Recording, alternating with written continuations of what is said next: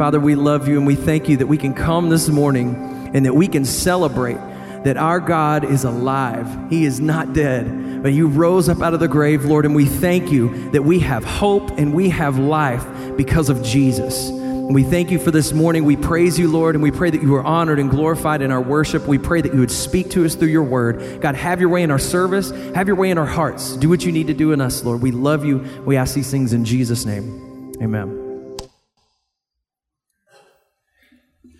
Christ is risen. Christ is risen indeed. Very good.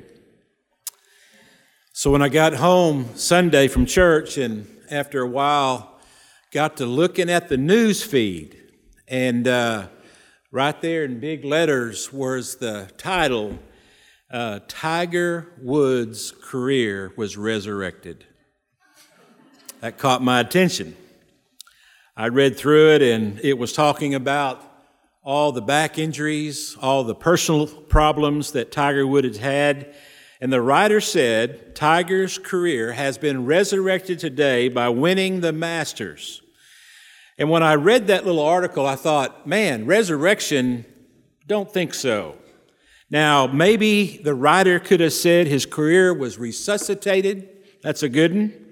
I think he could have said his career was rejuvenated. That's a, that may be definitely the case, or a resurgence in his career, but not resurrection. You can't, you can't give Tiger Woods uh, that adjective that his career has been resurrected because my life is not better today because Tiger Woods won the Masters. Now, you may be a Tiger Woods fan and you were excited but I doubt very seriously if you had any more energy, uh, maybe you had a little more motivation to go play golf yourself, but you can't play like him, so just give up. But resurrected, no. And so today I want to share with you a true personal resurrection experience. 1 Timothy chapter 1 verses 12 through 17. Paul is speaking, writing to his young protege, Timothy, the new pastor, the one that will carry out the work, one of the ones that Paul has personally discipled to carry out the mission of Christ. And he says in verse 12, I thank Christ Jesus our Lord, who has given me strength to do his work. He considered me trustworthy and appointed me to serve him even though I used to blaspheme the name of the Lord, the name of Christ, in my insolence, I persecuted his people, but God had mercy on me because I did it in ignorance and unbelief. Verse 14 Oh, how generous and gracious our Lord was! He filled me with the faith and love that come from Christ Jesus. This is a trustworthy saying. In other words, you can count on this, and everyone should accept it. So not only can we count on it, but we should accept this. Christ Jesus came in the world to save sinners, and I am the worst of them all. But God had mercy on me so that Christ Jesus could use me as a prime example of his great patience with even the worst sinners then others will realize that they too can believe in him and receive eternal life. Verse 17 All honor and glory to God forever and ever. He is the eternal King, the unseen one who never dies.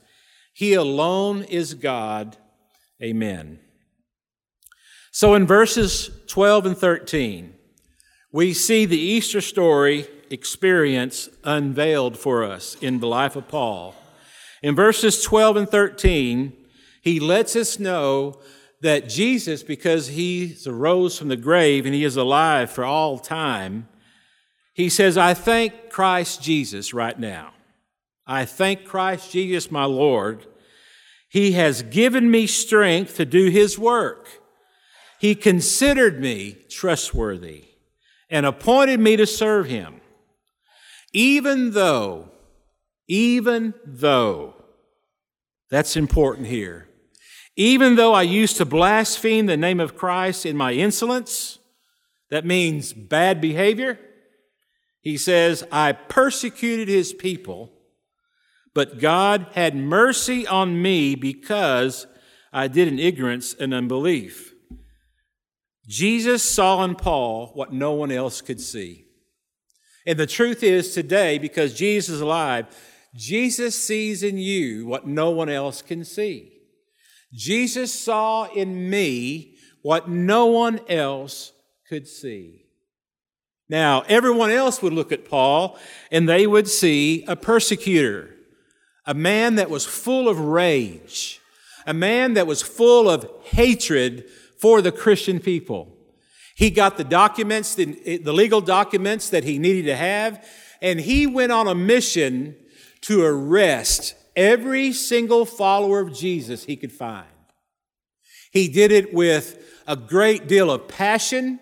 He did it with a great deal of, of, of initiative.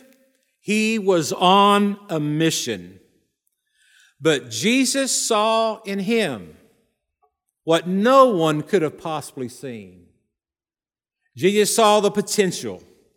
Jesus saw what he could do in Paul's life. And when everyone else would fear Paul and would hide from Paul, every believer would, of course, Jesus saw in him the potential to be the one that he would rescue, that he would save, that he would give hope to, that he would give faith and love and Paul would take the same kind of passion and determination that he had to lock Christians up to reach people for Jesus.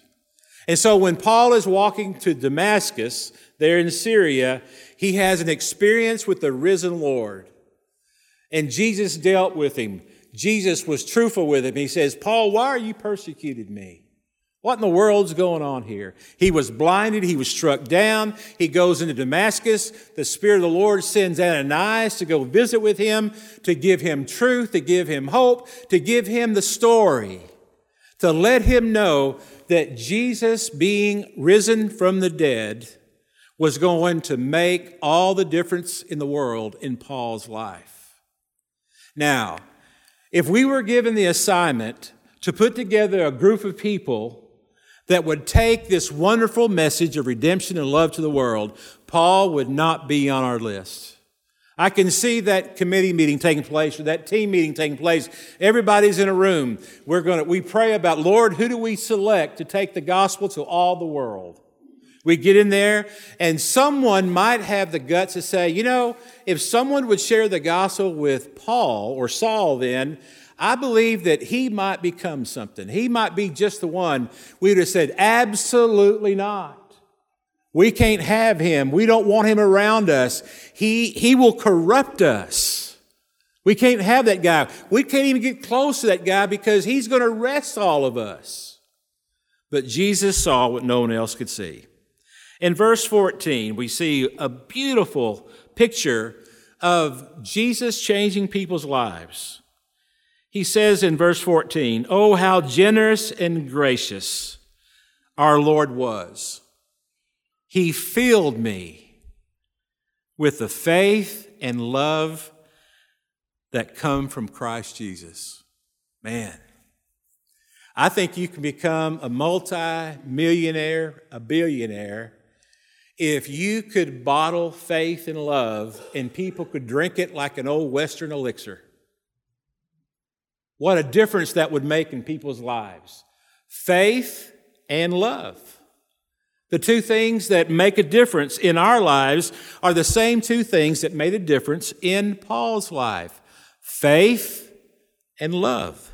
Faith in Jesus, who's worthy of our faith. Faith in Jesus that does not give us a return of emptiness, but it fulfills us in every way. Because Jesus is alive, Jesus gave Paul all that he needed to experience a different life. And that's available to all of us today faith and love. The truth is, it says here that Jesus filled him with faith and love, The faith that you have today, regardless of how you believe or regardless of how you evaluate your faith today, Jesus has given that to you. We don't manufacture faith. We don't work up to faith.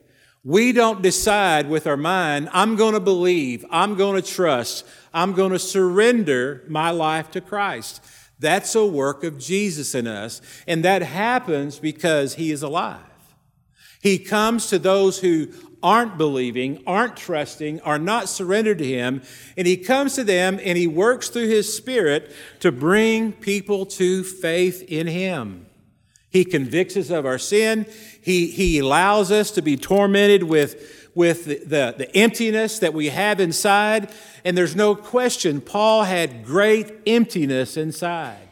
He had all the religion, he had all the schooling, he had the right contacts, the right relationship.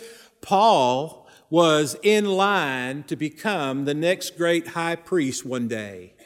He had everything that he needed from the tribe of Benjamin. He was a Jew of all Jews, smart, able to reason with people, able to lead, lead people. No question about that.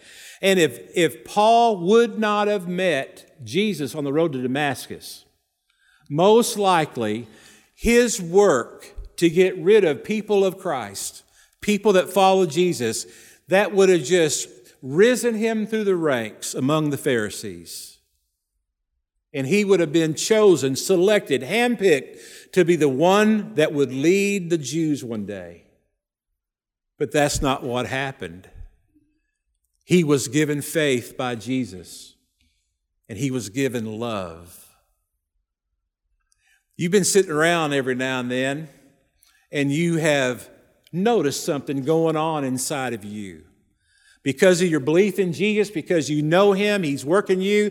The Spirit of the living Lord is in you. The desire to love more than you've ever loved before is building up.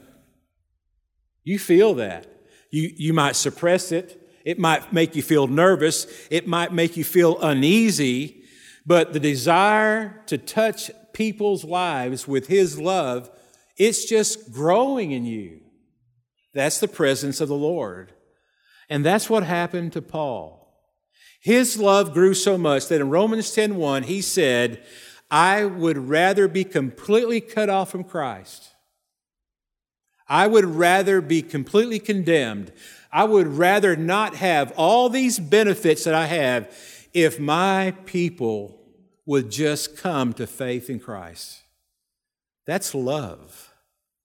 That's love when you are beaten, when you are whipped, when you are shipwrecked, when, when, you're, when you're bit by snakes, when you're hunted and you're wanted, and you're willing to say and testify to the Philippians that, that I realize that if I die, I have great gain. However, I believe it is for your benefit. I believe it is for your life that if I live, and even though I'm hunted, even though I know that the end of my life physically is going to be very, very painful and difficult, and I'm going to live my life as a hunted man, I'm going to be arrested, I'm going to spend time in prison.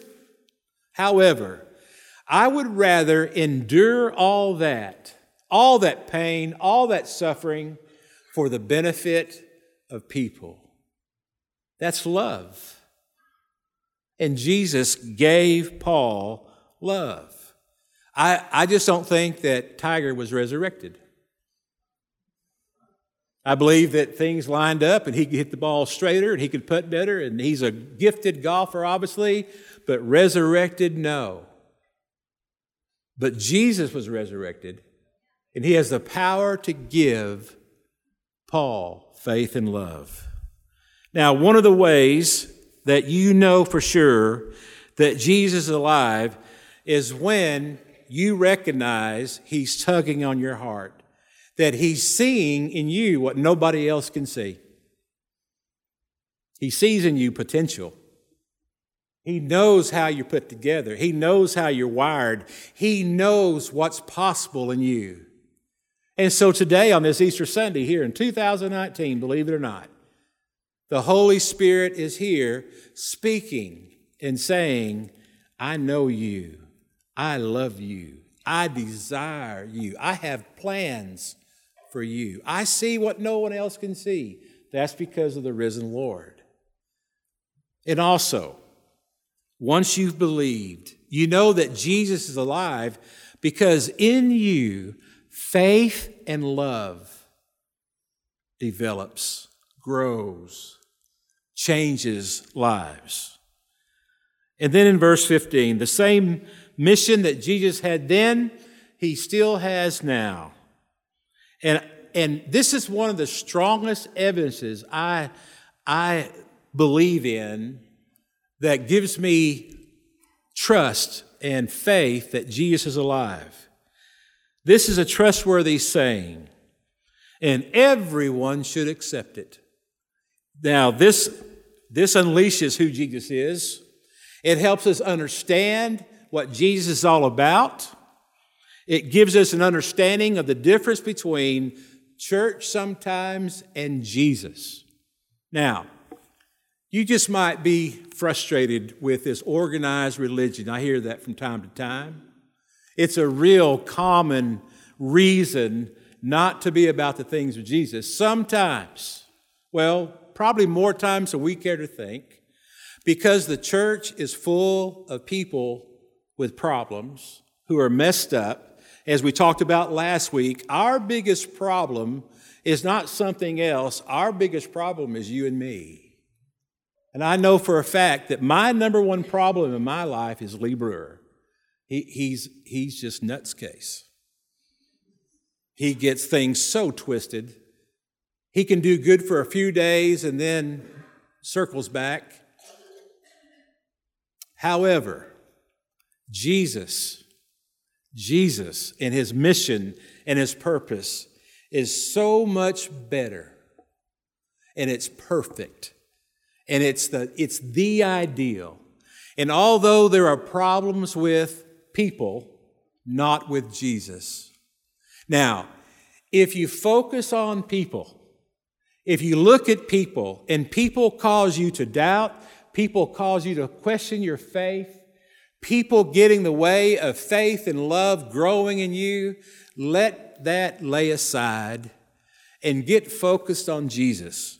It says this is a trustworthy saying. You can count on it.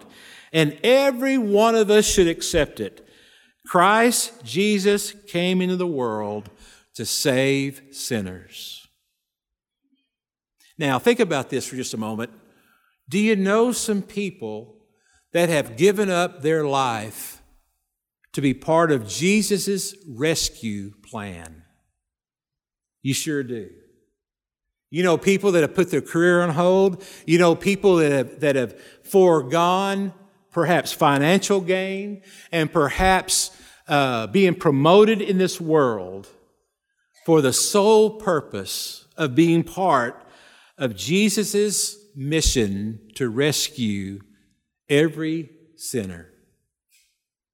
It's going on today. It's going on today like never before. It's an amazing thing to sit back and see how many people just surrender their entire world to the rescue mission of Jesus.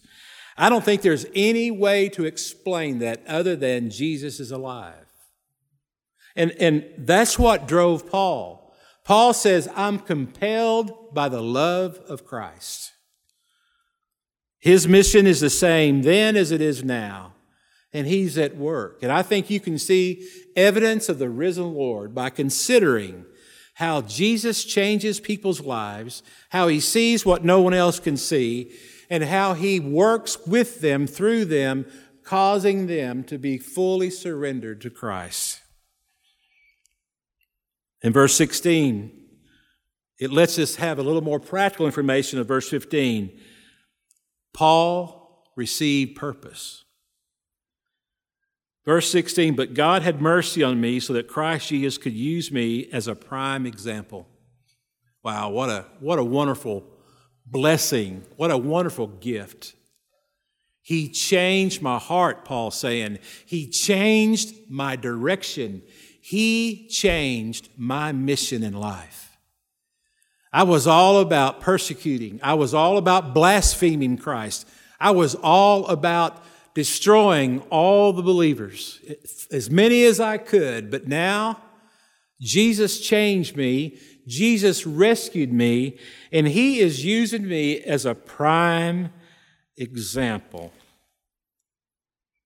of His great patience with even the worst sinners. Then others will realize they too can believe in Him and receive eternal life. Now, Jesus is speaking to those, I mean, Paul is speaking to those here that see themselves as the worst sinners. Now, first of all, in verse 15, Paul says, I'm the worst of them all. And then here in verse 16, he says that Jesus is using me to be a prime example to show people that his great patience is for even the worst sinners. And then he goes on to say, You can believe. If I can believe, you can believe. That's what he says. Did you, perhaps you thought the walls might cave in today when you walked in? Perhaps you think you're beyond forgiveness. You're, be, you're beyond Christ's love. You're not. We're still here. Jesus is still at work. And it doesn't matter how sinful you believe you are, you're not too far away that you can't be rescued.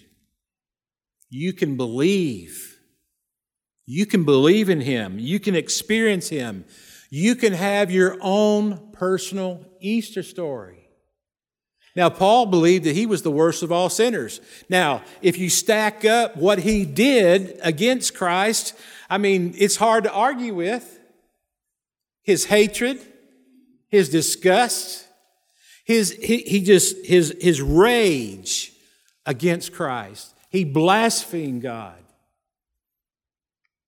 He, he murmured murderous threats against believers. But now Paul stands, Paul stands firm. Paul lives out an Easter story in this that he said, God has rescued me, He has changed me, and I'm a prime example for the worst of sinners. So they might realize that they too can believe in Him and receive eternal life. That's, a, that's the Easter story. That's the personal Easter experience that Paul experienced. Jesus gave Paul purpose. Purpose. Jesus still gives purpose. He's given you purpose. And when you follow Him, when you live for Him, when you listen to Him, you begin to know what your purpose is. He doesn't rescue anybody without giving them purpose. That's Paul's story. That's our Easter story, if we will believe and receive Him. And then in verse 17, Paul says, All honor. That's a great word. It means weight. All honor, weight. Now, if you honor someone, they're your prime influencer. When we say we honor our mother and father, we're saying that we respect their influence. We put ourselves in that position to receive. Jesus is in the position of all honor. Glory to God is our going, our understanding, our awareness, our acknowledgement there's no one like him. He's beyond everything. He receives all glory. That means that all the praise we can muster, all the worship we can give, all the devotion that we can just release is glorifying Him. You see, His story of love is the greatest story of all. That while we were sinners, Christ died for us. That God so loved the world that He gave His only Son, that whoever believes in Him will not perish, but have eternal life. That brings glory to God. What God has done for us is something that no one else is willing to do. And when we, you know, this morning I loved us all singing, We're the choir singing to the throne of God. And when we sing to the throne of God, we are, we are worshiping, we are praising, we are acknowledging with the words that come from our heart that Jesus is the Lord of all. No one like him. He has first place in all of our lives. We honor him. We, we recognize the glory that he's worthy of. And it says, All honor and glory to God forever and ever. He's eternal. Jesus rose from the grave. He's not going to die again, He's alive forevermore. He is the eternal King, the unseen one who never dies. He alone is God. Do you have an Easter story? Do you have an Easter story? The Easter story is you've been forgiven. You are forgiven. You are completely right with God. You are justified, and it's as if you've never been wrong with God. That's what Jesus has made possible through his suffering and his sacrifice on the cross. We are restored. Not only are we forgiven, but we're restored. Broken, harassed, helpless, as Jesus says about those lost without a shepherd, hurting, wounded, restored. Now, when Jesus e- enters our lives, we don't become perfect. We still struggle. We learn to grow from living by the flesh to living by the Spirit. But He mends our hearts, He heals the wounds, He gives purpose, He restores us to a right relationship with Him. Being forgiven our sin is wiped away. It's thrown as far as the east is from the west. And through Christ, we become a new creation, brand new. You see, because Jesus has risen from the dead, we have the opportunity to become new people, to be born again. That's what it means. It means a fresh start. For, the, for by grace are we saved through faith, and not of ourselves. It's the gift of God and not of works. And we know that we have an Easter story if we're experiencing life change. Now, not perfect, it's not holy perfection, but it's definitely holy direction.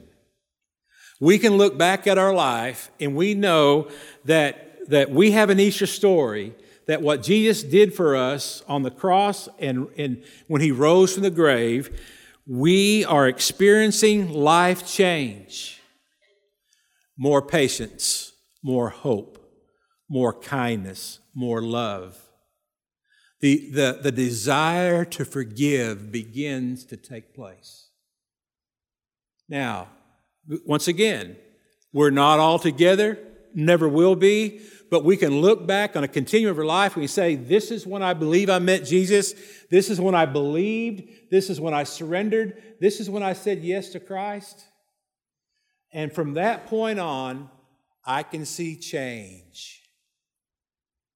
Now, regardless of how big of change you see from your own observation, which is probably selling yourself short, and ultimately selling Christ short, probably, but you can definitely see growth.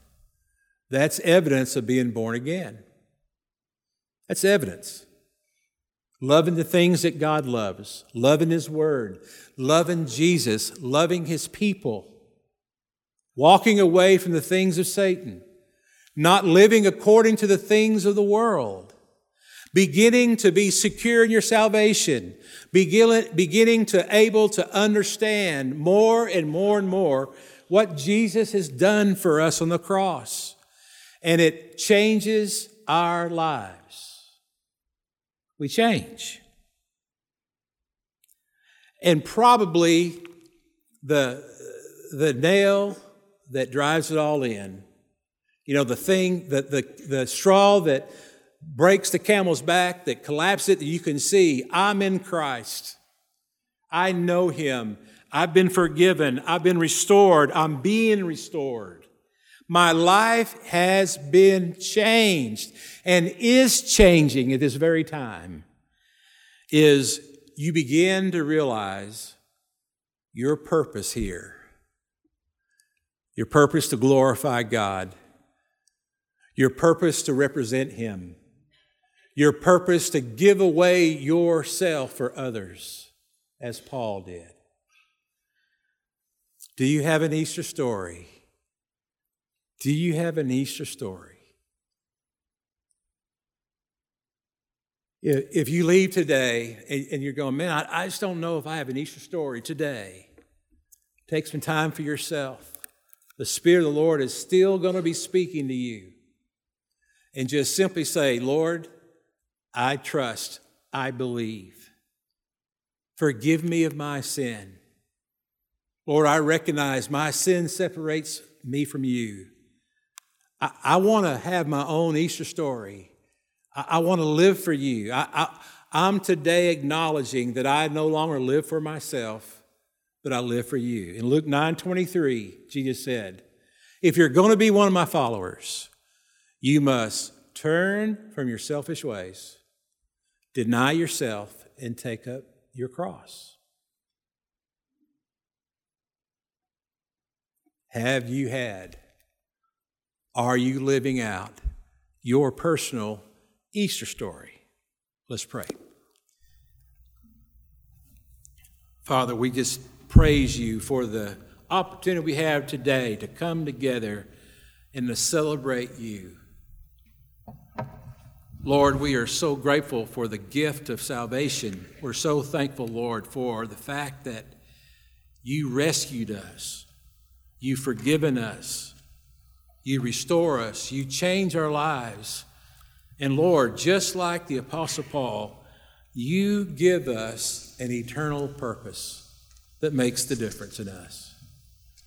Lord, I pray that each one today will be restored by your hope. Father, will be set free by your faith and love. And Lord, they will celebrate today what it means that Jesus is alive.